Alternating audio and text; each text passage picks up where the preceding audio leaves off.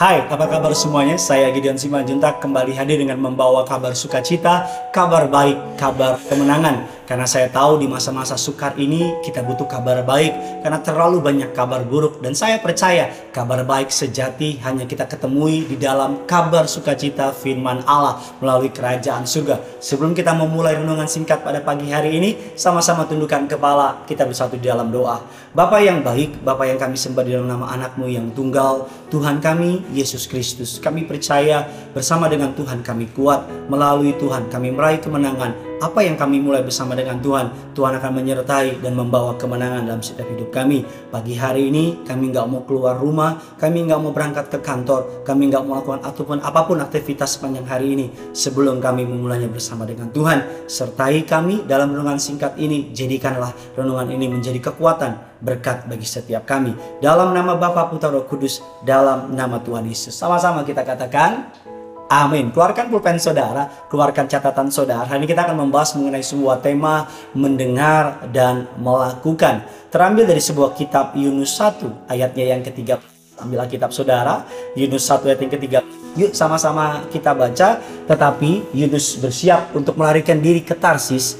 Ia membayar biaya perjalanannya, lalu naik ke kapal itu dan berlayar bersama-sama dengan mereka ke Tarsis, jauh dari hadapan Tuhan. Kita semua tahu kisah mengenai Yunus. Allah memanggil Yunus untuk memberitakan kabar pertobatan kepada sebuah kota yang bernama Niniwe. Kita semua tahu endingnya Yunus lari karena Yunus merasa kecewa. Yunus merasa Niniwe harusnya dihukum, tidak layak untuk mendengar kabar pertobatan, tidak layak untuk mendengar kabar keselamatan. Suatu hari ada seorang pemuda pergi bersama dengan ayahnya ke sebuah gereja dan di sebuah khotbah seorang pendeta berkata, Tuhan memberitakan saya dua tahun yang lalu untuk pergi ke sebuah pedalaman dan saya mendengar perintah Tuhan dan saya mentaatinya dan saya pergi ke pedalaman dan puji Tuhan orang-orang di pedalaman itu bertobat dan mendengar Yesus. Mendengar kesaksian tersebut pemuda dari seorang anak dari ayat tersebut berkata, "Pak, hebatnya pendeta itu dia dapat melakukan perintah Tuhan." Dan apa yang menarik dari jawaban dari ayahnya. Dikatakan nak yang hebat bukan dia mendengar suara Tuhan. Yang hebat bahwa hamba Tuhan itu hebat karena dia bukan hanya mendengar suara Tuhan namun karena melakukan apa yang Tuhan katakan. Ada banyak orang berdoa memiliki karunia audible karunia mendengar suara Tuhan.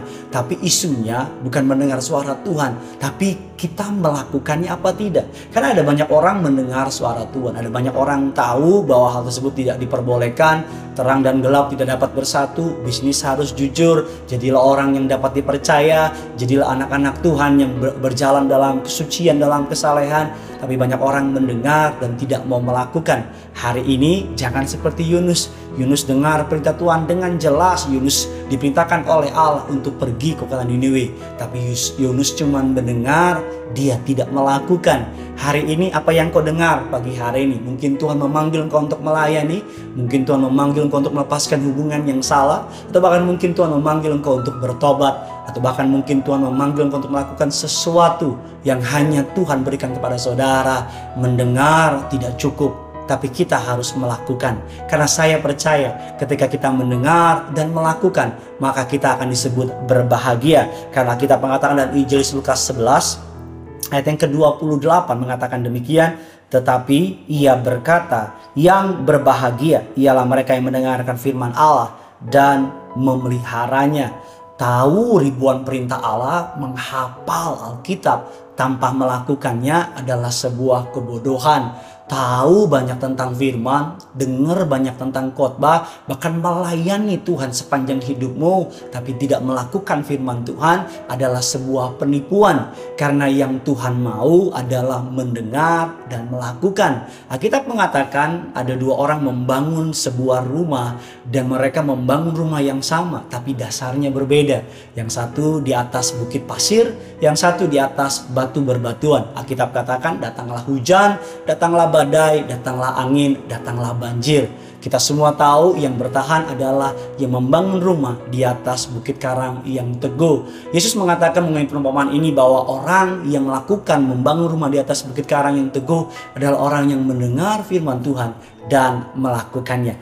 Jangan keraskan hatimu, jangan keraskan egomu. Kalau engkau sudah mendengar suaranya, lakukan perintahnya, maka engkau akan disebut orang-orang yang berbahagia. Selamat mendengar perintah Tuhan, selamat melakukannya, dan bagikan seluruh kabar baik ini kepada seluruh yang saudara kenal, agar saudara dapat disebut sebagai orang-orang yang berbahagia karena mendengar dan melakukan firman Allah yang punya surga, crazy in love with you. Bye-bye.